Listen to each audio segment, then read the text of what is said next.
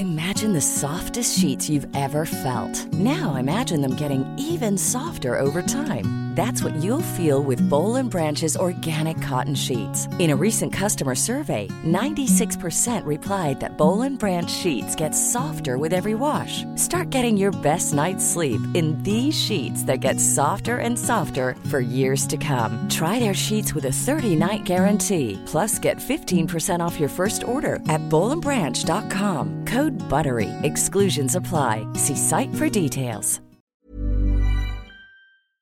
Vi är sponsrade av Länsförsäkringar, Manne Forsberg och alla hugade lyssnare där ute i stugorna. Det stämmer.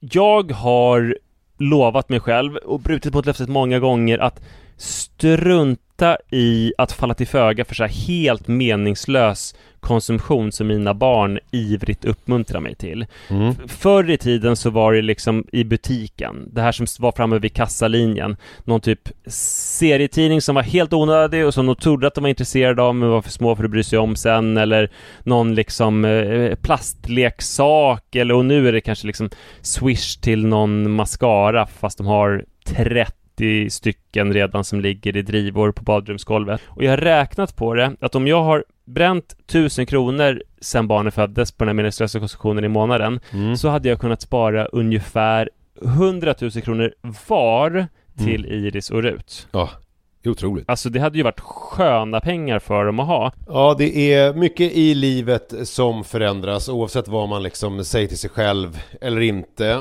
Och eh, då finns eh, läsförsäkringar där eh, som trygghet. Jag vill tacka Länsförsäkringar för det här, eller vi vill göra det. Och så vill jag också säga att ni inte får glömma att Länsförsäkringars bank kan hjälpa dig med både lån och sparande. Tack så mycket Länsförsäkringar.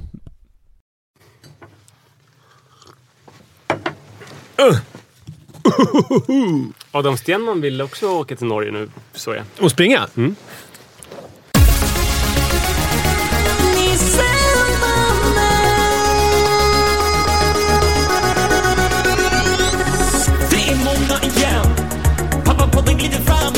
Taken Like a raven It's time to get this party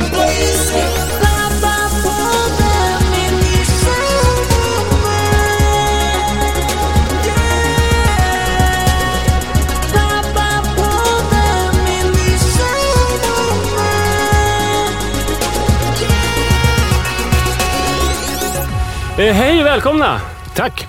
Eh, Ja. till eh, Pappapodden avsnitt 323. Nej, 13 va?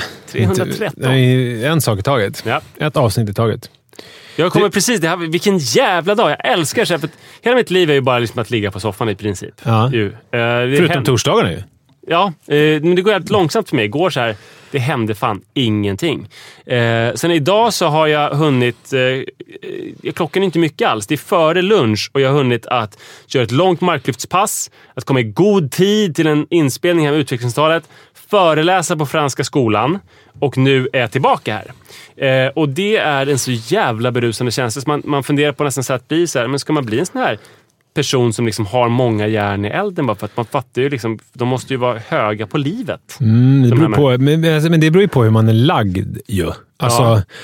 Jag eh, tycker ju att det är bra med typ en sån dag i veckan. Och med en sån dag, då menar jag typ den här torsdagen när vi spelar in. Jag tycker att det är mycket. Jag har ju också gjort massa grejer. Jag var ju och spelade in... Kan jag, får, jag, säga- får jag gå ut med det? Ja. Jag frågade faktiskt henne om jag fick säga det. Mm. Eh, jag spelade in en sketch eh, med Karin av Klintberg precis. Alltså, Det är ganska tungt. Man kan nästan säga att SVT-legendaren. Det är hon som har gjort det här extremt bejublade nya SVT-programmet om ett band. Bandet och jag. Mm. Men hon har ju framförallt ett eh, back record som Alltså jag är... skojade, eh, det har varit väldigt utskällt. Men hon har gjort otroliga program. Jag har inte Värsta sett det här bandet och jag heller. nej, inte jag heller. Nej. Det är, bara, det är väl den här assexiga i och för sig killen. Han har barn på mitt barns skola, eh, så jag vet. Kristoffer Östlund heter han. Ja. Röst, Kristoffer Röstlund tror jag. skrivit Arbetet. Han skrev en jätteuppmärksammad och delad sågning av Mm. det programmet. Men hon är ju känd från eh, Värsta språket och Historieätarna och massa olika program. Jag, Eh, jag, Landet brunsås. min, I min information får jag genom Snedtänkt, alltså Ja. podden. Och där har de en lång diskussion om programmet på deras Facebook-sida. Mm. Och där är det ändå ganska positiva, eh, ganska positiva ordalag. Om jag tänker om någonting på internet, en diskussion på internet går i positiva ordalag, då känner man ju att då måste det ju ändå vara... Ja, fast man har det som sin informationskälla, då kan man ju få för sig att Tore Wretman är liksom... Eller vet du det? Tore Skogman menar jag, inte Tore Wretman. Då kan man få för sig att Tore Skogman är liksom jättebra och snoddas och så. ju. Ja, Eller? ja, eller intressanta. Mm. Ja, det är de ju. Men, men, men, men, Men du har jobbat med Karin Klintberg då? Ja, alltså det känns ju stort. Det var ju verkligen det var ju Ann Söderlund som vi- efter utvecklingsdalet frågade om jag ville vara med. Det är ju klassiskt, apropå många järn i elden. Mm. Det är nog den person jag känner i min, eh, som har mest järn i Hon elden. har massa järn i elden. Alltså så jävla många järn i elden. Och nu var jag med i ett av de Vi järnen. kan säga det innan vi lämnar eh, eh, Ann Söderlund, att utvecklingssamtalet kommer ju inte ha någon stödhjul längre i form av att ligga uppe här tillsammans med Pappapodden. Så att när ni vill lyssna på utvecklingssamtalet eh, framgent så får ni söka på utvecklingssamtalet i podcaster och prenumerera och lyssna där. Det kommer finnas på en liksom egen kanal. Det finns ju massa andra såna här poddappar också. Ja, ja poddkicker och allt möjligt. Men det, det, det är kul när jag föreläser så som jag gjorde nu, för att eh, de var ibland, oftast så, oftast så föreläser jag på gymnasiet, men ibland på högstadiet. Och nu var det... Får Jag, bara, innan vi Mm. går vidare, så bara, alltså jag, bara så vi klargör det, för det känns som att det var ett helt ofärdigt eh, resonemang. Jag hjälpte Ann att vara med i en sketch som hon skulle göra åt något företag, där Karin var Det är ett inblandad. skämt att du jobbade med Karin Ja. Klintberg, fast lite grann så är det också sant. Ja, det är lite grann på allvar. Jag frågade den efteråt. Så här, kan jag, får jag säga nu till folk att jag har jobbat med eh, alltså stjärnproducenten eh, Karin Klintberg? Och då eh, nickade hon till bifall. Så att, eh, jag vill bara säga det. Så, att det, så är det. Bra! Bra, nu får Ditt du... CV blir jättemycket bättre nu. Ja. Nej, men jag föreläste idag för åttor, väldigt ungt. Och det är roligt när jag står och föreläser, för det händer så mycket i mitt huvud. För att eh, ibland... Eh, det är, materialet sitter så mycket i ryggmärgen, så i vissa... I vissa stycken så står jag liksom ovanför, tittar på mig själv utifrån. Och då kan jag liksom känna... Åh gud, jävla gubbjävel. Drar du det där skämtet igen? Gud vad läskig känsla. Usch, det där vill man inte ha när man står och ska vara snygg på scen. Nej, så, åh, fy fan, igen? Menar du Kör du det där igen? Och så säger jag till mig själv, men de här lärarna som sitter här, du har ju föreläst här förut. De har säkert hört det där förut. De tycker du är patetisk nu. Men sen så, men, sen så kommer jag till partiet och bara, fan, alltså du är ju bäst i hela världen. Alltså du kommer ju göra de här ungdomarnas liv så otroligt mycket bättre när du pratar om samtycke. Alltså det är nästan så, här, så jag ser mig själv utifrån, jag vill vara den första som börjar en sån här du vet, Hollywoodfilmsapplåd ställer mig upp. Så stolt över jag mig själv. Så jag slits mellan de ytterligheterna. Men någonting som alla som lyssnar på podden undrar, det är ju så här. Eh, förmodligen så har ju ni barn, ni som lyssnar. Många av er har barn. Som är kanske mellan eh, ett och tio år eller sånt där. Och snart så kommer de gå i åttan och undra en massa saker om sex. Och då undrar ni såklart, vad kommer de undra? Vad undrar barn om sex nu för tiden? Vilka frågor kommer jag behöva svara på? Och de fick ställa lite frågor de här ungdomarna. Så därför tänkte jag snabbt läsa upp vad autentiska ungdomar kan ställa för autentiska frågor. Det här Gud, var då vad spännande. 20 minuter sedan. Jag tror jag börjar i någon slags kronologisk ordning. Så det är rykande aktuellt. Ja, det är väldigt aktuellt. Mm, det här är ungdomar exakt precis, Exakt just, precis nu, just nu. För 20 minuter sedan. Fråga nummer ett. Jag är beroende av porr. Vad ska jag göra? Eh, hur många har du legat med? Och by the way, är du bög? Men då Och, frågade dig det? Mm. Ja. hur många har du legat med? Och by the way, är du bög? Läser du bara helt urskillningslöst ut alla frågor du fick nu, eller bara har du valt ett Det här är val? liksom en person. Så här är person nummer två som ställer den här. Okej. Ja, nej, ja, det här är urskillningslöst. Ja. Ja. Eh, Så det första, det var jag är porrberoende och hur många har du legat med? Är du bög? Det var samma person som Mm. nej, ställde de det är frågorna. bara porrberoende. Sen person nummer två. Hur många har du legat med? Och by the way, är du bög? Och har du haft en trekant? Och sen nästa fråga. Det här är en väldigt, väldigt, väldigt vanlig fråga. Eh, när tappade du oskulden? Så Tapp, det- eh, tapp, säger man, är det så man säger? Ja, ja, det är så fascinerande. Att man säger. Jag får ju alltid när jag svarar på den frågan säga så här, prat, problematisera begreppet oskuld. Såklart. Och s- prata om liksom sexdebut och också att eh, var och en får definiera vad det skulle kunna vara för någonting. Att, att eh, sexdebutera. Men kan man inte säga, alltså när, för när folk säger tappa oskulden eller bli Mm. av med oskulden, så var det i alla fall på min tid. Det som man menade då var ju ett, liksom, ett eh, omslutande samlag. Att förlora mödomen, så att Ja, säga. mellan eh, man och kvinna. Mm. Ja, Alltså, så där är ju... Där får man ju liksom... eh, Det, det är ju Ja, knepigt. men, eh, alltså, så tänker man nog. Om man är en eh, heteroungdom och sen så tänker man begreppet tappa oskulden. Mm. Så är det nog det som avses. Men det måste ju verkligen problematiseras. Såklart. Även om det kommer vara definitionen för dem även i fortsättningen så är det viktigt att man vet att, så här, att eh, det finns andra sätt att Men kan man på. märka någon skillnad där i förskjutning i begreppet? Att bli av med oskulden kan nu betyda... Alltså kan, skulle man idag på en skolgård, om man är heterosexuell och är 14 år, komma och säga så här... Okej, nu tar jag ett... eh, Man, är en kille och så Mm. kommer man, så, så är du min kompis och så, så håller jag upp mitt finger. Så bara “Tjena du, vad det luktar?” Och så säger du så här, “Vadå, vad luktar det?” För du kanske inte känner så mycket. Så bara Mm. “Fingerpull, jag blev av med oskulden.” Förstår du vad jag menar? Att det liksom är... Nej, jag tror inte det. Nej, det, det, det funkar inte. Nej, det tror jag inte. Nej. Eh, det får man nog bära inom sig själv i så fall fortfarande. Då. Ja. Att jag vet att jag har rätt att definiera själv vad det innebär. Men det är spännande där, för Alfred Kinsey, eh, den kända biologen som på 40-talet gjorde den här stora undersökningen om Kinsey-rapporten. Exakt, Kinsey-rapporten. Han, hade ju så här, för han, han ville undersöka hur män ligger med varandra och så här, i förhållande till hur mycket de ligger med män och hur mycket de ligger med kvinnor. Då var en, så här, han kom ju fram till att 5% föredrog, eller kunde bara tänka sig att ligga med män av männen. Och 20% hade ibland föredragit att ligga med män. Eh, men 40% hade haft sex som lett till orgasm med en annan man. Så det var ju hans definition på något vis, för att det skulle liksom räknas. Alltså det kanske var ännu fler som hade hade haft sex som 40 inte- procent av alla män haft sex med en annan man och fått orgasm? Ja. Det stod ju nästan med bomb. På kan man säga, 40-talet? i USA. Men, eh, Och därifrån kommer väl det här skämtet, det är Sven Melander, där man måste tänka på procenten. Nej, det är ju Det är Magnus det är Uggla. Magnus menar jag. Det är, ja, det är blandar ihop olika procenter. Mm, mm. För Sven Melander med procent, det är väl något annat. Det är väl typ sällskaps... Skitsamma. eh, Magnus Jo, Uggla, pro- procenten. Äh förresten, lite procent till höger eller vänster, det har alla.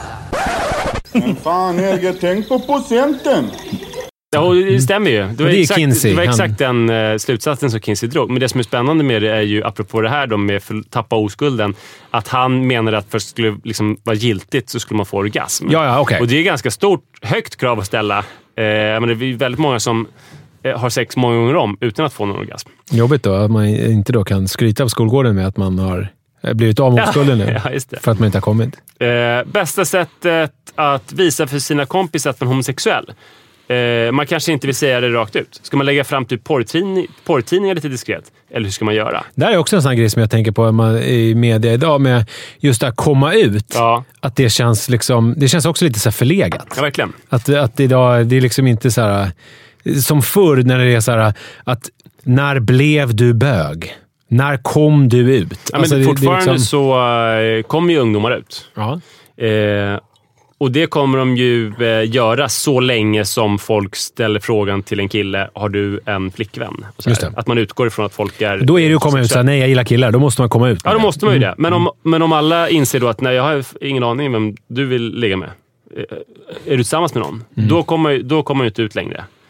Ehm, gud vad spännande att prata om sådana saker. Det är ju sånt vi pratade om alldeles nyss på Franska skolan. Mm. Eh, hur gör man om man vill ligga med en kille? Hur frågar man? Och sen en sån här hjärtemoji. Alltså, du hör, det är ju vä- väldigt gulliga och fina frågor. Många av dem. Ehm, är det lagligt för... Och den här, jag hann inte fråga, jag hann svara på kanske liksom fyra frågor. Eh, så att jag inte, den här är en person som skrev tre gånger samma sak. Det är väldigt viktigt alltså. Är det lagligt för barn att kolla på porr?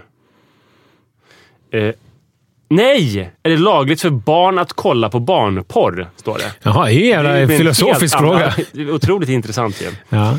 Ehm, Eh, och det är väl inte? Nej, det är det inte. Barnporr är ju förbjudet per se. Ja. Eh, Okej, och hur ont från en skala 1 till 10 gör det för en tjej att tappa oskulden? Eh, fick, Tappa är tydligen grejen man Ja, säger. Alltså. För sa ju, vi sa ju aldrig det. Eller sa tappa? förlora. Ja, förlora eller bli av med. Ja. Nej, jag tycker det är intressant. Vi tar eh, två till då. Jag har, jag har ju hundratals här. Eh, fick en bånge på en presentation och råkade säga vagina istället för Virginia. eh, jag skrattade inte när jag, jag skulle inte gjort Men vadå? Alltså, Alltså, undrar om det ena ledde till det andra? Ja, precis. Jag fick en bånge på en presentation och råkade... Antingen så får man, en bånge först då, Ja. så har man presentationen och sen så eftersom man är då så liksom sexuellt inriktad med sin bånge där, så råkar man säga vagina istället för Virginia. Eller så får man bånge av att man råkar då säga eh, vagina istället för Virginia. Men jag tror att bången kommer först för att eh, folk började väl skratta. Och det står så här, nu är jag för evigt mobbad. Nu tänker jag på det här eh, som eh, jag har pratat om för äh, Jag vet inte om jag har gjort det, men skillnaden mellan Kevin Hjelm och eh, Allan Edwall. i skådespeleri. Ja, det då. Att eh, Kev Hjelm, när han spelade teater, så blev han arg och då slog han näven i bordet. Mm. Medan Allan Edwall, han slog näven i bordet, sen blev han arg. Alltså det är liksom en liten skillnad på hur man, hur han man satte agerar. igång sig själv. Ja, Medan eh, Kev Hjelm hade någon process Ja, inne i sig. Så, så att Allan, han hade fått bånge och då hade han kunnat säga vagina istället Ja. för Virginia. Men Ja. Kevin Hjelm hade gjort tvärtom. Ja. Intressant. Ja. Tänk om han hade svarat det.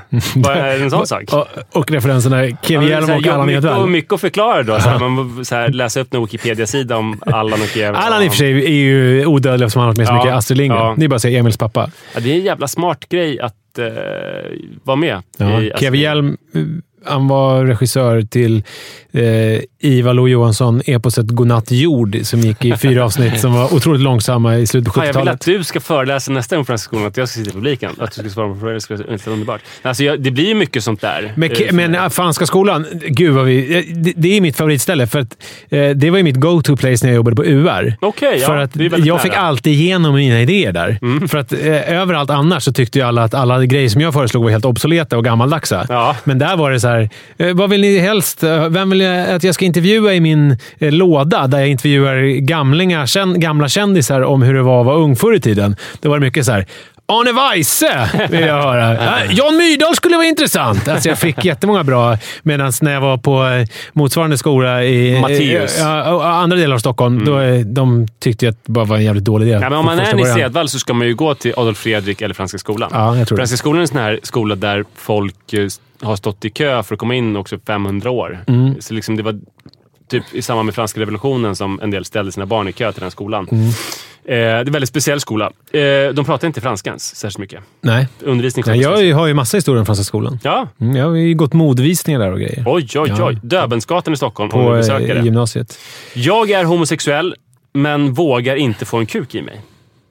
Det var första gången jag träffade överklassen, för då umgicks jag. Jag kom ju liksom utifrån min förort där. Mm. Eh, jag ska inte säga att det var någon... Att jag, jag hade ju ingen sån eh, socialgrupp 1-bakgrund, men det var socialgrupp 3 kanske. Eller ja, jag, jag kommer inte ihåg vilka. Jo, trean är den sämsta. Mm. Skitsamma. Men då träffade jag i alla fall en tjej som fick en eh, skärgårdsö i studentpresent. Oj, Ja, så då kände jag att... alltså som gick på Franska skolan. Ja. Det tycker jag är en liten kobbe. Den kan man, kan man väl ha.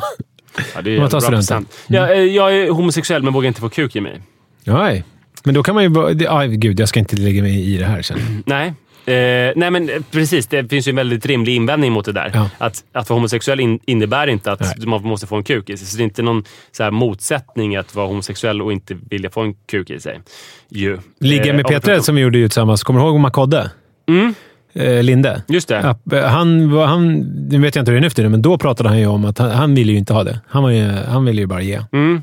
Ja, precis. Alltså, nu, nu är det roligt för att nu, du försökte nyansera och säga att man behöver inte ha penetrativ sex som homosexuell man.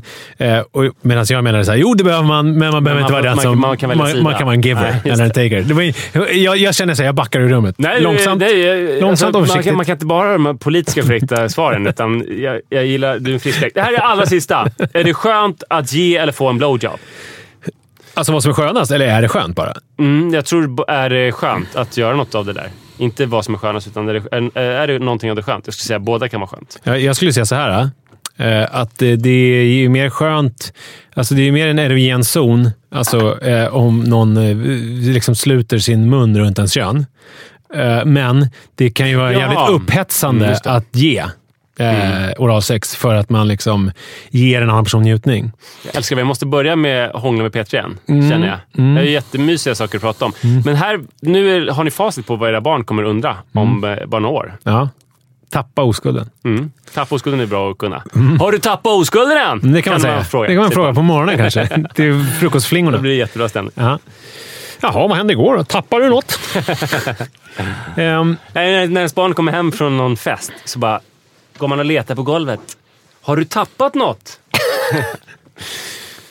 eh, nu jag, Alltså så ska man inte göra det skämt. måste jag harkla mig lite.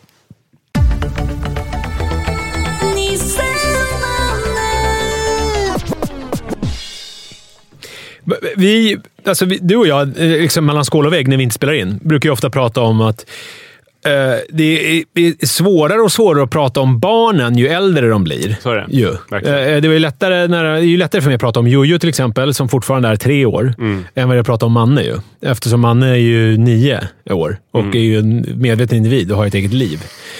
Och, Och finns man- i sociala medier Ja. och sådär. Han är- han är en profil, Ja, men liksom. han är, vårdar sina egna plattformar och sådär. Ja. Han vill väl hålla på med sitt eget bygge. Jag tror att inom några år så kommer han tjäna mer pengar än vad jag gör. Känns så. Det känns som att han är skickligare än vad jag är på mycket grejer. Men, eh, och, och, och det är också lätt, alltså de här första åren fram till liksom tultare och sen vidare till man gör en sån här huvudfoting och sådär, så är det en ganska generisk utveckling. Alltså, visst, det finns ju såklart individuella avvikelser hos alla barn. Nu, det är så här, nu, nu kom huvudfotingen. Ja. Nu slutar med blöja, men inte så här. Nu eh, stoppade mitt barn eh, ett annat barns huvud i toaletten. Eller nu har mitt barn runkat. Nej, eller, Eh, eller så. vilka roliga exempel du tog. det finns ju andra grejer man kan göra också. Ja, ja, men, ja, men man kan vara ledsen. Ja, alltså, ja, på typ, så här, gråta sig till sömns på kvällarna eller man kan vara... Ja, okej. Nu har mitt man- barn varit väldigt Ja. oroligt. Ja, eller väldigt liksom, alltså individuella vad ska man säga, personlighetsdrag. Mm.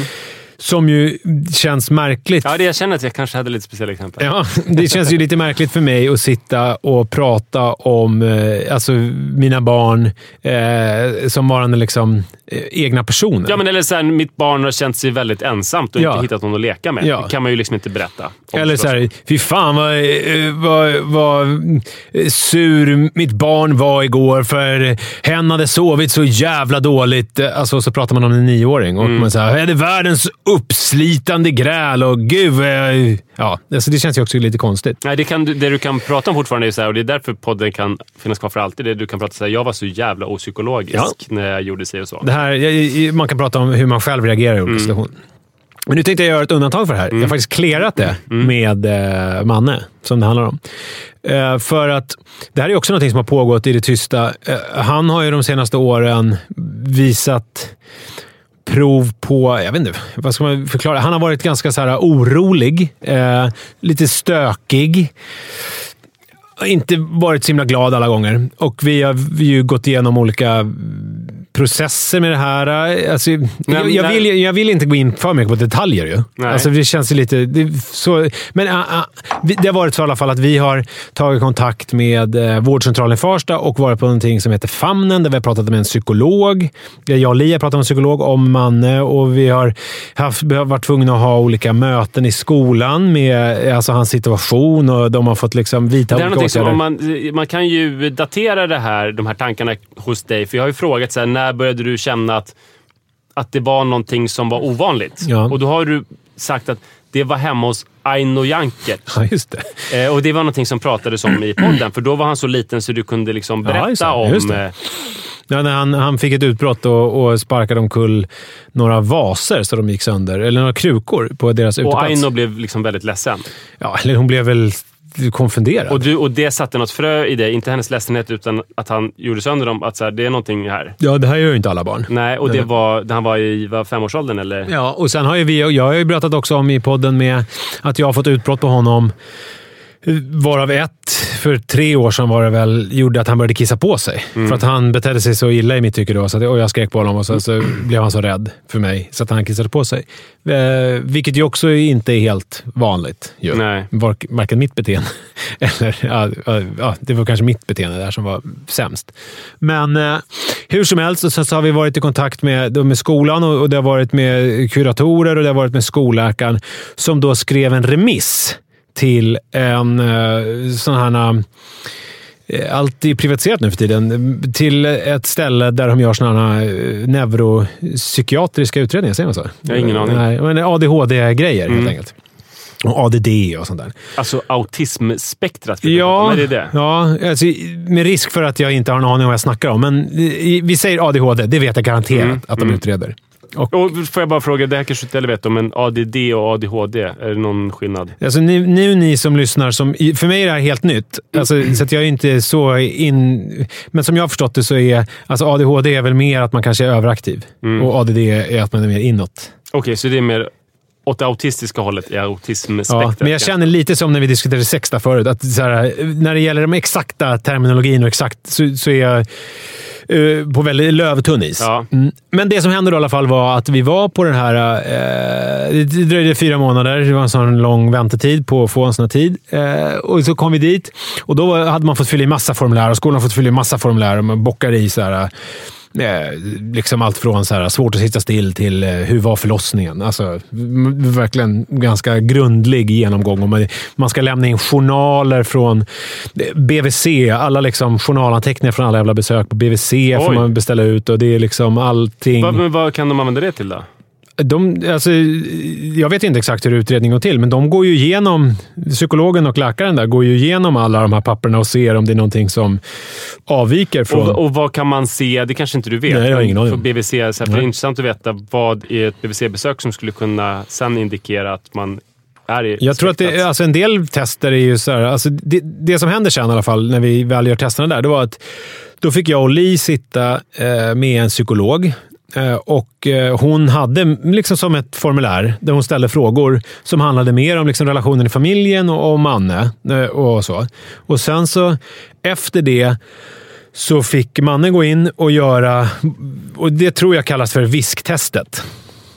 Eh, och det är ju mer, alltså när Manne beskrev det efteråt och när hon beskrev det så började jag tänka lite grann på eh, mönstringsprovet, vilket kanske är en referens som flyger över huvudet på folk. eh, för att man inte mönstrar längre. Eller gör man det? Jag vet inte. Ja, men våra lyssnare har Inskriv- väl mönstrat? Ja, inskrivningsprovet. I alla fall de manliga. Mm. Ja, skitsamma. Det är ett intelligenstest typ. Alltså man får testa dels är det väl eh, lite så här, du vet, en 3D-figur och sen så vrids den på något sätt och då ska man försöka se hur den vrids eller hur klossar byggs och sen så testar man också så här, eh, du vet att det kommer upp olika bokstäver på en skärm och då ska man trycka hela tiden, men kommer ett X så ska man inte trycka. Alltså olika sådana. Eh, nu kommer ett pip och då ska man göra så här. Det är liksom en massa test sådär, som in, liksom inte något prat, inte så här psykolog, hur mår du? Utan Tyckte liksom, man att det var jobbigt?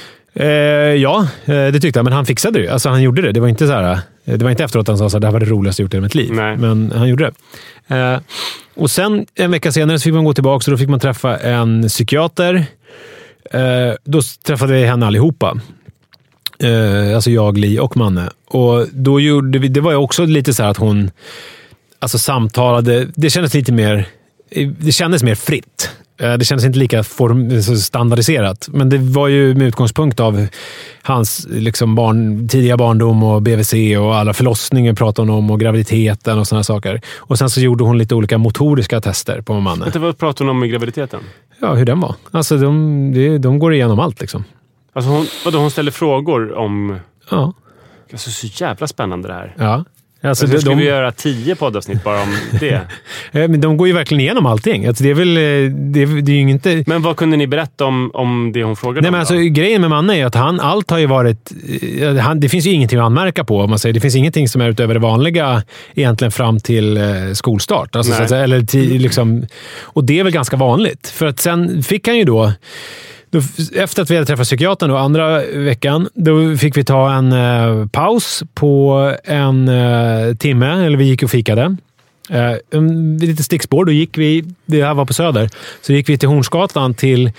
När jag var tonåring så eh, bestämde jag och min kompis Martin och min kompis Tarik oss för att vi skulle hitta ett stamfik på Söder. Eh, för att det hade ju alla liksom estet-coola människor. verkligen. Man satt och fikade någonstans på Söder. Men eftersom vi bodde ute i Skogås där så hade vi ingen aning om vart man gick. Nej. Vi kände ju inte till Café String eller Café August. Pierrot. Pierrot, Pierrot menar jag. Och de här, det gjorde att vi tog pendeltåget till Södra station och sen tog vi första bästa buss. Jag kommer inte ihåg om det här var den fyran gick eller om det var 54. Alltså det, var, det var ju länge sedan. Men, så tog vi bussen och sen så gick vi av jag tror att vi gick av på Volmar Yxkullsgatan, för vi tyckte det lät så roligt. Så här, Volmar Yxkullsgatan, det här går vi av. Och, gulligt. och sen så gick vi ut till, och så kom vi ut på Ringvägen. Mm. Eh, och så gick vi vänster och då såg vi en rolig ellipsformad skylt där det stod Café Giffy. Ja, ja, ja. Det är Eh. antikvariatet där jag jobbade. Mm, en gul, gul skylt med svart text. Så där gick vi in och så bara, det här, ja, nu blev det här vårt Två stamlotus. våningar. Var det det? Det minns jag Ja, inte. Jag minns, jag minns att det var ekivoka eh, såna här teckningar på toaletten. Folk har ritat på väggen olika så här, kvinnliga sköten och sådär. Eh, och, och så satt man där och så rökte vi och, och, och käkade vet du det, såna här wienerbröd och drack kaffe och sen åkte vi hem. Perfekt. Och så skyllde vi på att vi hade varit på ett fik där det var rökigt när vi luktade rök. Det ble, och då blev det vårt samfik. Och sen förstod vi efterhand att det här var ju så här riktigt lite mer alkis, eh, alltså fapp. Alltså, det, var, det var inte någon sån här, här går inte Södra Latin. Eva Röse och Alice Bah gick inte till. Gentrifieringen hade inte nått dit. Nej, och det som slog mig då, för då kom vi ut här på eh, Ringvägen och var precis vid Giffy. Mm. Och jag bara, vi måste gå in här. Och så filmade jag och skickade till Martin och bara, kolla vad vi ska gå och fika. Höhö. och sen så gick vi in och så var det så jävla äckligt där inne. Mm, det, var, det var, luktade surt och eh, det var liksom bara A-lagare. Eh, och mannen tittade på mig med skräckfyllda ögon och Li också och jag sa vi går härifrån. Och så gick vi till eh, eh, kaffebaren istället, borta på Bysys Ja, det är väldigt gott. Men en, en ännu kortare parentes på samma spår. Ja. Jag, började också med det här söka café. I fyran redan fick jag med två kompisar på att vi skulle sitta på fik och dricka påtår på påtår. Mm. I fyran, på Kungsholmen. Den typen av etablissemang. Men då gick ju du ändå i skolan på Kungsholmen. Ja, precis. Ja. Ja. Mm. precis. Jag hade nära. Men det var roligt för jag var på Urban Deli igår på en inspelning. Där eh, det var liksom frågor. Publiken skulle ställa frågor. Det visade sig att det är ett gäng 11-åriga tjejer, typ fem stycken, som går till Urban Deli varje dag efter skolan och hänger där. Alltså det är så verkligen 2.0. Jag ser- Alltså Urban Deli är ett väldigt så här coolt ställe i Stockholm där man äter god mat och dricker drinkar och sådär. Men grejen idag, så skillnaden mot då, är ju sociala medier. Ja. Det var ju som när vi gästade, eller gjorde vi det? Jo, när Ångestpodden, när vi pratade med Ja, dem. Att de tillhörde koll någon sån här. Stureplans subkultur, fast de bodde typ i Halmstad Ja, där de bodde. Sen när de åkte till Stockholm, då visste de ju precis var de skulle gå. De Mm. typ gick till Sturehov och beställde eh, mousserande och de liksom hade koll på allting. Det, så var det ju inte på Ja, du hade kunnat kolla om, liksom, hashtaggen och hitta PRO om det hade varit... Ja, men jag jag hade ju följt eh, Eva Röse motsvarande säkert på Instagram och vetat att hon... Eh, Jonas Karlsson och Eva Röse, de sitter på, de sitter på string och Ja. fikar. Eller vad de nu gör. Eh, så att det. Ja. Detta om detta. Sen kom vi tillbaks eh, efter en timme och då eh, satte vi oss... Då fick jag och Li sätta oss först med psykologen och... eh, och hon gick igenom första visktestet. Olika liksom, eh, hur han låg på olika... Det var fyra, fem grejer. Och då låg han... Eh, han, han låg... Han, han, han låg i liksom hyfsat genomsnitt på det mesta, men där det var väldigt lågt och under, det var den som rör så här, typ arbetsminne, koncentration. Alltså sitta liksom, ta in saker och sen göra. Och vilket är ett tydligt tecken på ADHD. Då. Eh, och så, så ja, ja, men vi bedömer att han har ADHD. Och, och sen så fick eh, mannen komma in. Eh, och eh, ja, där är vi nu. Eh, Det är därför jag, det Och här är jag ganska fick reda nytt. på det genom att, på hans Insta-stories. Just det. Så, ja, men jag visste att han gjorde det, men då stod Ja. det, bara så ni vet, jag har ADHD. Ja. Och det var väl liksom... Dels att han förklarar för sina följare, men också lite grann ett adelsmärke väl. Alltså det är väl ingenting som är stigmatiserat, utan... Nej, jag, jag tror att det är... Jag, jag tror att det är skillnad idag jämfört med bara hur det var för några år sedan. Mm. Men sen tror jag en stor grej är väl också att han fortfarande är så pass liten. Mm. Så att det är liksom inte... Det har inte hunnit bli ännu, liksom om man går i högstadiet. Alltså, det är inte samma grej. Liksom, utan nu är det... Det är väl lite annorlunda eh, när man är sådär. För att det var ju roligt just det där med Insta-storyn. För att jag såg ju, jag, jag har ju inlogg på hans Instagram och sådär. Kommentarer var ju såhär, smiley, smiley. Men jag sa ju det! Haha! Det visste jag hela tiden. Uh, det, ja, men det var ju det jag sa. Alltså, så det är väldigt sådär... Det är ett samtal som har förts. Ja, och det känns, ju, det känns ju väldigt positivt. För att man vill ju inte...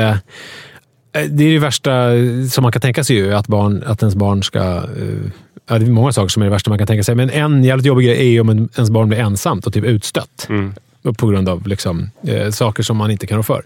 Och det de sa då, eh, apropå det här med att, vi har, att han hade normal, allt var normalt fram till ungefär skolstart, är att ADHD är liksom eh, genetiskt, eh, men också miljöstyrt. Så att det som är ADHD, alltså det som gör att man får problem idag, eh, kanske snarare var fördelar förr i tiden. Men där det kan uppstå problem idag, det är ju när man kommer in liksom i skolan och i den miljön som är ganska påfrestande för folk som har ADHD.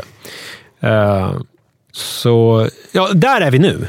Eh, jag vet inte så mycket mer än, än vad jag vet just nu. För nu ska vi ha lite möten med skolan och, eh, och man ska träffa någon psykiater. För och sen ska man ju diskutera så här saker som medicinering. Och, alltså det är ju jättemycket grejer som Det är kan hända. massa spännande saker där tycker jag. Och en sak är, jag frågade ju dig så här när vi träffades, vi var hemma hos er i lördags. Och så frågade jag om hur, vad det här innebär i praktiken. Och du sa att det är ju inte så mycket för eftersom ni har ju tagit liksom så att säga tag i de problemen som har funnits och haft täta kontakter med skolan och sådana saker. Just det. Så att ni har liksom... eh, Det, det är inte som att oj, nu måste vi koppla på massa insatser, utan de insatserna har varit. Det här är bara liksom en bekräftelse. Nej, det är ju inget någonting som ni har- akuttillstånd. Det är ju inte så här... Helvete, vi måste operera hjärtat nu. Nej. Nu, alltså det är ju, jag menar... Det, vi har ju en dialog med skolan och det har liksom... Men sen har du också att du har ju påbörjat för drygt ett år sedan en väldigt så här, intressant resa. Du menar utseendemässigt? ja, ja, den började ju för tre år sedan. Du Okej. okay. ut håret. Det blev sådär jävla sexig. Jag tror du ville byta... Att vi skulle prata om något kan vi annat. prata om något annat eh, nej, men däremot så har ju du... Alltså det, så här är det att du har ju haft idéer om föräldraskap som har varit så här supervettiga idéer, men som inte alltid har funkat med Manne, har det visat sig. För att alltså, barn, det säger man väl alltid, att alla barn är inte likadana och barn har särskilt ställer, olika barn ställer olika Ja. krav. Ja. Och då har du fått eh, det har varit en läroprocess för dig. ja. Från det här med utbrott till det som kallas icke-affektivt bemötande. Eller lågaffektiv säger man. Ja, Ja, lågaffektivt. Mm. Ja. Så- där har ju varit en jätteresa för dig senaste året, som du gärna får berätta om. Ja, ja men den har jag väl lite grann pratat om i podden också. Alltså det är väl... Nej, men det man ska veta just med eh, barn som har... Det gäller ju alla barn. Alltså Det är ju en jävla flytande skala. Men jag menar, ma- Manne gör ju ingenting för att jävlas med flit. Liksom. Alltså, och då spelar det ingen roll om jag blir skitförbannad i någon slags uppfostringssyfte. För att det kommer ju inte hjälpa. Utan snarare kan det ju kanske tvärtom eh, förstärka eh, de här negativa sidorna. Eller det här liksom lite mer negativa beteendet, eller vad man ska kalla det, eh, om jag blir förbannad för att man får uppmärksamhet för saker. Så det, det är väl mycket mer låt gå. Ja, och det märkte man ju tydligt när vi var hemma hos er också. Just det. Att eh, alltså en vanlig grej som de flesta föräldrar kör är så här. Så här funkar det. Du ska sitta här och du ska äta och Just du det. ska göra det. Just det. Eh, och med Manne så har väl det funkat ganska dåligt. Ja. Eh, så att det har blivit ganska mycket För spänningar det finns då. också någonting som kallas för, det är så roligt det finns termer för allting, berättade psykologen, det finns någonting som heter trotssyndrom. Mm. No shit. Eh, som också kan vara liksom kopplat till en sån ADHD-diagnos. Mm. Och det känner jag ju mycket med Manne. Alltså att det blir... Att han liksom tjafsar emot bara för att tjafsa emot. Alltså alltid. Oavsett vad vi pratar om.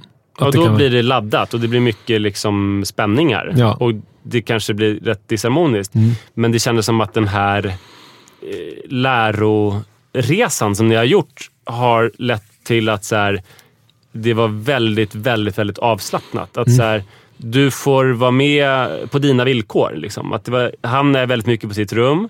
Och sen så sitter man vid middagsbordet och där finns det massa spännande saker att erbjuda. Det finns mat och det finns kanske något spel och umgänge. Sen får han komma ut. Läsk framförallt. Läsk. Så får han komma ut liksom när han känner för det. Ja. Men krypa tillbaka i sin håla när han känner för det. Lite Och som en katt. Ja, ja, men, ja, verkligen. Eller en hund som har en hundkoja liksom, som är rätt trevlig, men Mm. ibland vill den ha, gå och hämta ett köttben. Och det var ju, kändes, tycker jag, som ett väldigt avslappnat eh, sätt. Ja. Som man kanske är svårt att hitta fram till. Jag skulle ju, alltså med Iris, om man nu säger att olika barn är olika varandra, så skulle det, alltså, för mig känns det ju bara rent exotiskt att han vill vara i sitt rum eftersom jag tror Iris, som har ett rätt fint rum, hon har varit i sitt rum sammanlagt 20 minuter sedan vi flyttade Ja, det. för 15 månader sedan. Mm, Hon är, hon är ju otroligt... Alltså, om vi ska gå in Vi kan pausa lite ADHD, så kan vi prata lite om den här middagen. För det Ja. var ju ganska fascinerande. Normally, being a little extra might be a bit much, but not when it comes to healthcare. That's why United Healthcare's Health Protector Guard fixed indemnity insurance plans, underwritten by Golden Rule Insurance Company, supplement your primary plan so you manage out of pocket costs. Learn more at uh1.com. Imagine the softest sheets you've ever felt. Now imagine them getting even softer over time. That's what you'll feel with Bowl and Branch's organic cotton sheets. In a recent customer survey, 96% replied that Bowl and Branch sheets get softer with every wash. Start getting your best night's sleep in these sheets that get softer and softer for years to come. Try their sheets with a 30-night guarantee. Plus, get 15% off your first order at bowlandbranch.com. Code BUTTERY. Exclusions apply. See site for details.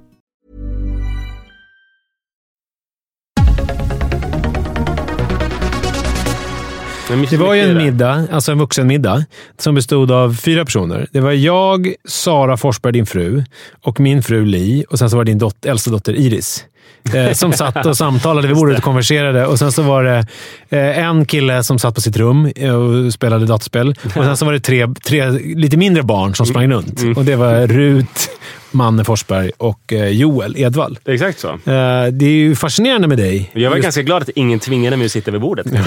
jag, kom, jag var som Manne. Jag kom dit då och då och åt och drack någonting. Och, Men är det så att du liksom som Obelix ramlade i... Han ramlade i trolldrycksgrytan när han var liten. Så att han får ju aldrig dricka trolldryck för att han är stark för alltid. Var det så att du var så lillgammal och så vuxen när du var barn, så att du, har liksom, du är färdig med det? Nu har du gått i barndom. ja, kanske. Men alltså, så här, det är två olika saker. Och det är dels att jag hade jättekul med Joel. Mm.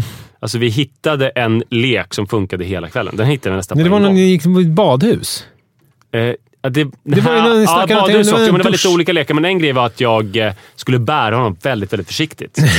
väldigt, väldigt försiktigt eftersom han är ömtålig.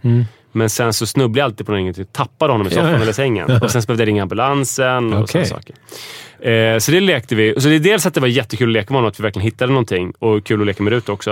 Eh, men sen är det också kanske att jag tycker det är jobbigt att sitta still så länge. För att jag är väl kanske lite besläktad med Manne där. Mm. Men han gillar att sitta still om det är en dataskärm som Ja, man tittar men, på. ja. Nej, men jag, jag har... eh, Jag har nog lite svårt att sitta jättelänge jättestill. Ja, nej, men, det, men, man tänker dig, så, det är så här. Vi konverserar ju jättemycket. Mm. Ofta. Och i bastun. Vi pratar jättemycket. Men just middagssammanhang... I och för sig, när vi sitter och äter julbord, då sitter Ja, vi ju då, och fast då får man ju gå och ta. Då är det buffé liksom. Ja. Men eh, jag tror att det var lättare för mig när jag eh, drack och så här snusade och rökte. Nu eh, när jag inte håller på med någonting av det där så är det svårare. Just det. Men röka kanske jag skulle börja göra det lite mer. Mm. Men leka med barn funkar också väldigt bra. Ja, Nej, men det är fascinerande för det är ju en, eh, det är ju en härlig egenskap du har. Jag menar, jag... eh, Det är, det är ju lite jobbigt att erkänna egentligen, men jag tycker inte att det är kul alls. Alltså, jag skulle inte kunna tänka mig något tråkigare än att sitta på en vuxenmiddag där det finns härliga vuxna som man kan samtala med eh, och istället då behöva gå iväg och leka med massa barn hela tiden. Det är jättekul, men han är också en så himla bra ålder. Han är tre, ska fylla fyra om några månader. Ja. Och det är liksom på något vis den perfekta. Jag tänker att om jag träffar... Alltså Rut och jag har ju skitkul när vi leker. Men om jag skulle träffa någon annans snart sexåring så skulle det kanske vara svårt. Och bara hugga tag i den och köra på. jag Mm. tror kanske det. Så Ja. att, eh, jag tror det där fyra år är väldigt, väldigt bra. Ja. Bobo var ju också den åldern Just det. som jag lekte med här på Ann. Söderens, ja. Så. Mm. ja. Då var det ju samma grej där. Att man bara sitter, jag, Paula och Ann sitter och så bara, fan är Manne? Så bara, helt, han bara helt väck. Helt ointresserad av vuxenumgänget. bara helt går upp med de här barnen. Ja, det är kul. Mm, eh, Okej, men om jag ska återgå till det här... eh, Jag kommer inte ihåg vad jag var. Det var den här resan. Låga, Ja, mot det precis. lågaffektiva. Ja, men att du har gjort en jätteresa och att, att det har väl gjort en eh, mycket mysigare och mjukare miljö. Men framför både- allt så har det ju gjort att... Alltså, jag har ju väldigt svårt idag att ha förutfattade meningar om saker. Mm. Alltså för att folk har ju så mycket åsikter om saker som de egentligen inte har en aning om. Ja. Eh, Alltså, det, det är ju tydligt ju när man eh, är med om en sån här grej. Alltså som, alltså, nu säger jag inte att majoriteten av folket jag träffar, men många av dem, alltså, ändå så pass många så att jag har reflekterat över det, reagerar ganska märkligt när jag berättar om Annes ADHD. Eh, vuxna pratar jag om då. Att de liksom, det, det är som att de ska berätta för mig hur man gör när man har barn som har ADHD. Och, och det kan vara, dels kan det vara någon som har ett barn som faktiskt har ADHD. Men det första de säger, på de här, det första de sa var ju att när vi hade fått diagnosen är att så här, inget barn är det andra likt. När det gäller Eh, vare sig det gäller de har ADHD eller inte. Så, Man får det, hitta sitt sätt. så bara för att någonting funkar för liksom ett barn med ADHD så behöver det inte funka för något annat. Så vi kan inte sitta i Pappapodden och säga så här, så här gör man med barn. Det vet för vi har en podd som heter Pappapodden. Nej, så kan vi inte göra. Och jag kan inte säga så här gör man med barn med ADHD heller. Nej. Eh, men eh, det, det får jag. Att folk säger jaha ja. Och så får jag också Så från... de vill säga så nu ska du göra så här. Ja, istället för att så här, ist- istället för att så här, lite grann som du är nu. Mm. Åh, intressant. Berätta. Nu är det här lite eh, ett speciellt sammanhang eftersom det här är en podcast och vi ändå har en slags sån relation. Att, Nej, men jag, jag, tänker, jag hoppas ju intensivt att jag inte har sagt hur du ska göra. Nej, det har du verkligen inte.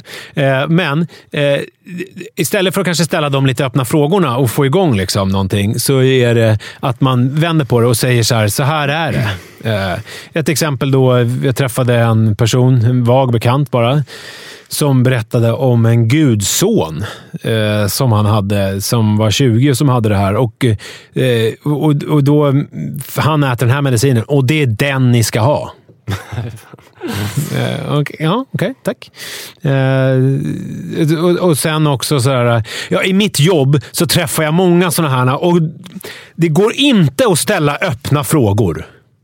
Uh, okej, tack. Eh, Men är det... eller, eller så här, medicin, nej. Det, det, det, ska man inte, det ska man passa sig för. Det är helt hopplöst att du ska... Att, ja, det verkar ju som en väldigt icke-ödmjuk inställning. Om du nu har visat så här, i din den här bildningsresan och ditt sätt att hitta fram till det bästa sättet att umgås med Manne, en väldig så här, ödmjukhet, eh, så visar de en mindre ödmjuk inställning när de säger att du ska göra på det här sättet. Ja. Jag tänker att det kan ju dels vara så här, fan jag är så jävla bra på det här för att min gudson fick verkligen hjälp. Så att det här måste Nisse få veta. Typ som att alla säger hur jag ska göra med mitt, eksem. För de har liksom aloe vera eller någon lian eller någonting. Va, hur måste- ska du göra med ditt eksem egentligen? Nej, jag ska väl ha kortisonsalva och sen ska man fasa ut alltså, så här. Det viktigaste, alltså det viktigaste mannen som du ska göra, det är ju faktiskt smörja in dig. Ja, det, det, det, och det stämmer ju faktiskt. Men, eh, så dels kan det vara det, men mycket kan det väl vara också så här, hur pratar man med någon som berättar att ens barn har fått en diagnos? Vad Ja. säger man för någonting? Ja. Kan man bara säga så här, man kan ju inte säga så här, oj fy fan vad trist, vad jobbigt, vad hemskt. Man kan inte heller säga så här, yeah, superkraft, Viktor Frisk. Mm. Eh, så hur, då, det kanske är svårt, alltså att folk kanske inte Viktor vet. man Frisk har ju nämnts ganska många gånger också när jag berättat Ja, det. kan jag tänka mig. Men, Han eh, tas upp. Alltså det är svårt att veta då så här, man kan inte fira och man kan inte sörja. Så då kanske det är svårt, det är kanske därför att folk vet inte riktigt hur man säger till någon som har... Nej, Nej men det är väl det. Men, men det är väl... Alltså, man ska väl bara eh, ställa lite öppna frågor. Ja, hur vill du att... Eh, liksom om, om vi är med om en situation där du berättar för någon bekant så här, ja, men, som frågar så här, vad har hänt på sistone? Ja, men, vi har gjort en utredning och Manne har fått en ADHD-diagnos. Då tycker jag så här, spännande. Kanske inte man säger, men alltså, det här som hände nu, att jag fick berätta om utredningen, gjorde ju jättemycket för mig. Alltså att Mm. Hur man gick får, det till? Hur gick det till? Och liksom så här, har ni vetat det här länge? Mm. Eller liksom så. Och så kan man fråga, så här, vad händer i skolan? Och så där. Hur, hur tar man vidare och så? Men ställa lite frågor, kanske Mm. mer. Öppna frågor. Alltså motsatsen då till det man skulle göra till ADHD-barn som jag fick lära mig. Mm. Då ska man inte ställa öppna frågor. ja, men jag, jag tror att... Men är inte det som Sanna också... Eh, fast det, ADHD är ju något relativt nytt. Mm. Jag tänker på det som alla tjejer alltid säger när de är gravida. Att det kommer liksom äldre som säger exakt hur man ska göra när man är gravid. Mm. Lägger handen på magen och berättar olika saker. Ja, där är det nog lite annorlunda för att där tycker de nog bara att de vet. Ja, men tycker inte de här... Är inte det samma grej här? Bara att Om det inte är så att de inte vet hur de ska säga. Nej, att det kan vara att de blir osäkra på hur de ska hantera det och så blir det... Jag tror det. Men framförallt så är det ju... Det, det, det är ju framförallt... Alltså... Det, det är ju problematiskt. Och det, det här är ju som också när som folk beskriver som haft någon närstående som har gått bort eller någonting. Och sen så... Eh, vi har ju haft, vi har haft nu i, i, alltså bekanta som har, har varit med om en hemsk grej med ett barn. Eh, och, och, och då är det liksom alltså att man... Det här det man ska tänka är ju, även om det här påverkar mig, alltså såklart den här informationen, och att, jag, att det sätter igång massa grejer i mig och så här, hur ska jag hantera det här? Så kommer det ju vara liksom 0,0000001 procent av så jobbigt som det är för dem som man känner som har varit med om någonting. Och det, det går väl inte att jämföra det här med det överhuvudtaget, men jag tänker att det är väl Eh, om, om jag berättar någonting som att min son har ADHD så är det väl liksom antagligen jobbigare för mig än vad det är för den jag berättar det för. Ja. Eh, och eh, att den personen behöver väl kanske inte tänka på så mycket hur den ska hantera det här, utan mer bara lyssna. Ja, men det är jävligt viktigt också att inte dra sig undan. För det känner jag igen. Alltså, min eh, lilla syster var jättesjuk under högstadietiden. Ja. Och då var det många som drog sig undan från mamma och pappa under den perioden. Alltså der- deras kompisar. För att det blir så här, jaha, då måste man kanske prata om det där jobbiga. Ja. Det, och det verkar ju väldigt jobbigt. Men, och, men sen så kanske man inte bara ska prata om det jobbiga. Men hur ska man göra om man ska prata om det som inte är jobbigt? Kan man skämta som vanligt? Liksom så här, hur ska man vara med någon som... Nu är det här som sagt annorlunda det du upplever eftersom det inte är att ni liksom bär eh, sorg. Men jag tror att så här, ja, det är jävligt svårt att veta. hur man så här, Kan man skämta som vanligt och kan man bara bete sig som vanligt och så? Men det som är är ju att om någon har varit med om någonting jobbigt, så är det, så här, det är ju den som har det jobbigt. Mm. Och då ska man ju så här, då, då, då får ju den säga, vet du, jag orkar inte idag. Nej. Eh, Kan du gå hem nu? Och så, ja, självklart, jag gör det. Jag backar. Men, men om man inte går dit, då vet man ju inte. Alltså, Nej. det, jag tycker det är ganska självklart. Man får utsätta den som bär sorg för sin existens. Ja, och så får den välja. Idag pallar jag, idag pallar jag inte. För att så är det väl. Jag menar, när man sörjer, det är väl liksom... Gud vad hemskt att sitta och bara vara helt ensam om Ja. man sörjer. Det måste ju vara det vidrigaste som finns. Alltså, Ja. Då vill man ju hellre att det kommer någon och knackar på dörren och vill ge kycklingsoppa som de alltid gör i amerikanska filmer. Mm. Och så säger man så här, gud jag orkar inte prata, men tack för soppan. Och så känner man så här, haha, det var någon som Och- brydde sig om mig. Men här finns det ett ytterligare lager med ADHD-diagnos. Just det här med att man inte vet om man ska fira eller sörja. Nej. Att det, det är ju inte ett sorgebesked, utan det kan ju vara fan vad skönt att vi får veta det här som vi anade. Eller nu Men jag tänker att själva bättre. firandet kommer ju sen om de börjar skriva ut amfetamin till honom. Då kan vi fira tillsammans hela familjen. Alltså man, man, man samlar ihop till en liten hög och så mortlar man det. Mm. Och sen så bara kör vi några dygn. Ja, perfekt. Men, men man kan säga i alla fall så här. ADHD-diagnos, det är inte kycklingsoppaläge. Nej, det är det Eh, inte. Utan det är mer, jaha, berätta mer. Ja. Hur, hur funkar det? Och sen också, men det som är skönt med det, som jag känner, är ju... Vilket ju är lite, alltså det är väl tvegat svärd, men det är ju som när du säger nu i lördags att det var mysigt att mm. man hade en liten fri roll. Eh, Det, det är väl kanske mysigt om man vet att det finns Ja, det. en problematik eller någonting med honom. Men annars kanske det kan uppfattas som ganska märkligt. Varför, Mm. varför är det så här? Varför sitter inte han med vid bordet som alla andra barn? Nej. Eh, Ja, och då är det ju skönt att ha såklart. svart på vitt att Mm. han, han får spela Fortnite istället för att käka middag. för det säger de ju. Och det är ju... Alltså, att såna här barn... Och det sa hon ganska generellt, så det vet jag inte om det gäller. Men då att hittar de någonting som är kul så gör de det jättemycket. Och det ska man uppmuntra. Mm. Man ska liksom inte försöka ta bort det som är roligt. Bränna kiosker. Ja, tycker de att det är roligt så får de göra det. Ja, men det för det har ju varit en grej med hans spelande. Uh, Fortnite-spelande. Att det liksom blir... Att det, att det är lite förknippat med ångest för oss. Eh, för att han bara sitter där. Men, men sen så nu när man har fått det här så bara, ja men han behöver väl det här just nu. Och så som vi gör. Jag menar, er promenad och sen så fotbollsträningar. Och sen att han... Eh, nu har vi faktiskt på vardagar infört att han ska liksom sitta lite längre vid middagsbordet. Så att han, att han får försöka, så att han inte bara kastar i sig maten och sen springer iväg. Utan han liksom, nu är det speciellt när det är socialt, som när vi har middag. Då är det ju, för då är det ju extra jobbigt för honom. Eller det blir mycket det där med det sociala. Men en vanlig vardagsmiddag så måste han sitta lite längre. Så, man hinner, så att han hinner liksom hoppa Men det, det var värsta. som, känslan nu var så att ni var på samma lag. Ja, Ni var en sammansvetsad det är familj. jättebra. För så, så vill man Som ju också jobbade mot samma mål, som att alla ska må så bra som möjligt. Bara liksom ha samma redskap typ. Mm. Så jättehärligt. Ja. Så att, eh, det här tycker jag vi ska fira. Ja, eh, Kycklingsopp, fi, fi, eh, liksom så här med, eller kanske någon sån här, vet, den här, eh, vad heter det med champagne, ärtsoppa. Crème ninon. De tre sh-ljuden. Kycklingsoppa, champagne och schack. Ja, det är perfekt. Det kanske blir avsnittsnamnet också. Ja.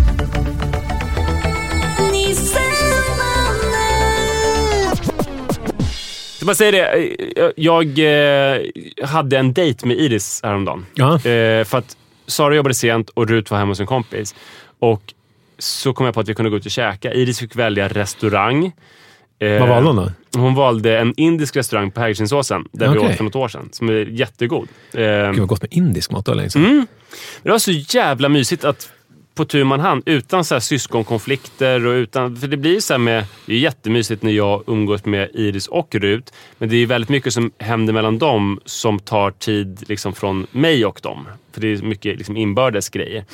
Eh, så det var, så här, kändes som att både Iris och jag eh, tyckte att det var skitskönt att umgås lite på tu man hand. Och då tänker jag att det är någonting som man ska ta med sig. Alltså, varje gång jag gör det, som när jag gick på jullovet på teater med bara Rut, Just så det. var det också väldigt starkt att göra någonting med ett barn. Eh, så att det är någonting som man får påminna sig om hur värdefullt det är, både för barnet och för en själv. Enda problemet är att jag tror att för att familjeliv ska funka optimalt så är det, det är väldigt viktigt att man får tid att umgås allihopa tillsammans. Och inte då bara vardagslivet utan kanske göra något kul som att man åker pulka. Just Eller att man går och fikar eller så här. Så att det inte blir eh, olika isolerade enheter. Nej, För det var ju ett tag eh, med Manne, att det, var, att det kändes som att jag, Li och Jojo var ett gäng. Och sen Just så var det. Manne instängd på sitt rum och körde sin grej. Och så bara, vi går ut och leker lite i parken. Mm, svarade han. nej det är, Det är ju deppigt. tråkigt. Så det är kul om man kan umgås allihopa. Sen är det kul om man kan umgås med ett barn i taget. Och sen är det kul om man kan vara bara med sig själv. Mm. Alltså jag ska ju göra en grej nu i helgen för att fira att det, den insikten att det är viktigt. Jag, fredag imorgon till tisdag Är det runkmaraton du pratar om? Då är det runkmaraton. Alltså, Då ska jag åka ensam till Hudiksvall. Alltså vara på landet helt solokvist. Mm. Jag har gjort ett schema för hur jag ska leva mina dagar. Vill du höra det ja, schemat? det är klart jag vill. Det är så här att jag kommer eh, gå upp klockan sex på morgonen. Mm. Då kommer jag ge mig ut och eh, eh, springa en timme. Mm. Sen kommer jag hem och duschar, äter frukost. Och sen så kommer jag jobba några timmar. Sen kommer jag ta en tupplur. Även på helgen? Ja, Mm, eh, jag har inte jobbat så mycket under veckan så Nej. det känns rimligt ändå. Ah, okej. Så kommer jag ta en tupplur. Och sen så kommer jag åka två mil skidor, Mm. lite beroende på före, men ungefär ja, en och en halv timmes träning till. Och sen kommer jag basta någon timme. Mm. Så kommer jag äta middag. Och sen klockan 19 till 21, då kommer jag sitta vid brasan och läsa bok. Mm. Och sen så kommer jag gå och lägga mig och sova. Och jag vill somna liksom klockan 22. För att jag kommer träna två pass per dag, så jag vill sova åtta timmar. Och det är så jag kommer... Mina dagar kommer vara prick exakt så. Det är ditt, eh, Skidor, löpning och läsning. ditt aktiva pensionärsliv 2.0. Verkligen. Så det är viktigt att få tid med sig själv. Och Sen är det också viktigt att få tid ensam med sin partner. Och eh, det som man får då försöka klura ut, som jag inte har en aning om, så här, hur många procent ska man lägga på varje grej? Ska det vara exakt lika mycket av de här olika delarna? Eller Just liksom- det. Det är intressant. Den är, inte, den är lite svårlöst. Den vanligaste konstellationen för oss är väl nästan... Jobbigt för att- ett, hon Mirka Nordström, 13-barnsmamman som vi träffade i Paris. Verkligen. Hon får det jävligt kämpigt. Den vanligaste konstellationen för oss på vardagarna är ju att det är jag och barnen egentligen. Sara Mm. kommer ju lite senare, så det är några timmar utan henne. Eh, Jag fick ju lite tid eh, ensam med din fru igår. När hon, jag satt med telefonen och kollade på TV och Li sov. Och du, jag vet inte vad du gjorde, men hon satt och skulle jobba och prokrastinerade och chattade med mig istället. Mm. Så det, det, hur viktigt känns det? att, att ni ska umgås. Ja, alltså i det här schemat. Ja, nej, men det är det är jätteviktigt Ja. förstås. Jag hade nog gått och lagt mig redan då. Ja. Ja, det det kändes som att att... ni har varandra. Ja, eller hur? Man har någon. någon Mm. Det är som eh, när, en röst i natten. Men det är hemläxan eh, till mig och det är två hemläxor nu då. Dels reda ut vad, hur mycket procent, hur delar man upp de olika konstellationerna i familjen? Red ut det. Den andra är så här, när någon berättar någonting. Eh, berätt, alltså så här, det här omvälvande har hänt i mitt liv. Så kanske inte du ska berätta för den hur, hur, hur den ska sköta det omvälvande, utan ställ någon följdfråga. Ja, just det. Dra dig inte undan, bestäm inte hur den ska sköta det, utan frå, ställ frågor. Mm. Och kycklingsoppa. Kommer kycklingsoppa? Ja. Mm, ha, om man ska fira, champagne i Nej, kycklingsoppan. champa- champagne. champagne Mm, och kycklingsoppa och käk. Och om det är liksom sorgebud så behöver ni, kan ni skita i. Ja, det kanske man också behöver lite Ja, bubbel. kan man skita i. ja, nej, Kör! Missa inte nu eh, utvecklingssamtalet. För eh, alltså, om jag har förstått saken rätt så nu ligger det, i alla fall den här veckan, ja, jag- gud vad otydligt. Sök på utvecklingssamtalet. Antingen hamnar, ni, antingen hamnar ni hos oss, då behöver ni inte prenumerera för det gör ni redan hoppas jag. Mm. Eh, det kan vi väl också uppmuntra folk att... Eh, Prenumerera på båda, på allt. och på utvecklingssamtalet känns det jätteviktigt att ni prenumererar och också håller på och likar och gärna kommenterar och grejer. Mm. Verkligen. För då kommer man upp, algoritmerna gör att Alltså, man kommer det, upp på olika det flöden. är en jävligt rolig podd. Ja, ja, jag som bara nu senast när vi pratade om eh, ett dilemma med eh, en kvinna som tjänar mycket mer än sin man. Ja. De har inte gemensam ekonomi fast lever tillsammans. Ja. Och det gjorde ju att så här, vi i vår lilla panel pratade på ett ganska, tycker jag, roligt sätt om ekonomi och berättade personliga och avslöjanden kring ekonomi. Verkligen. Och, Det var oväntat att det var så roligt att prata Ja. ekonomi. eh, och det är det avsnitt som kommer nu på torsdag. Ja. Så är det. Tack för idag!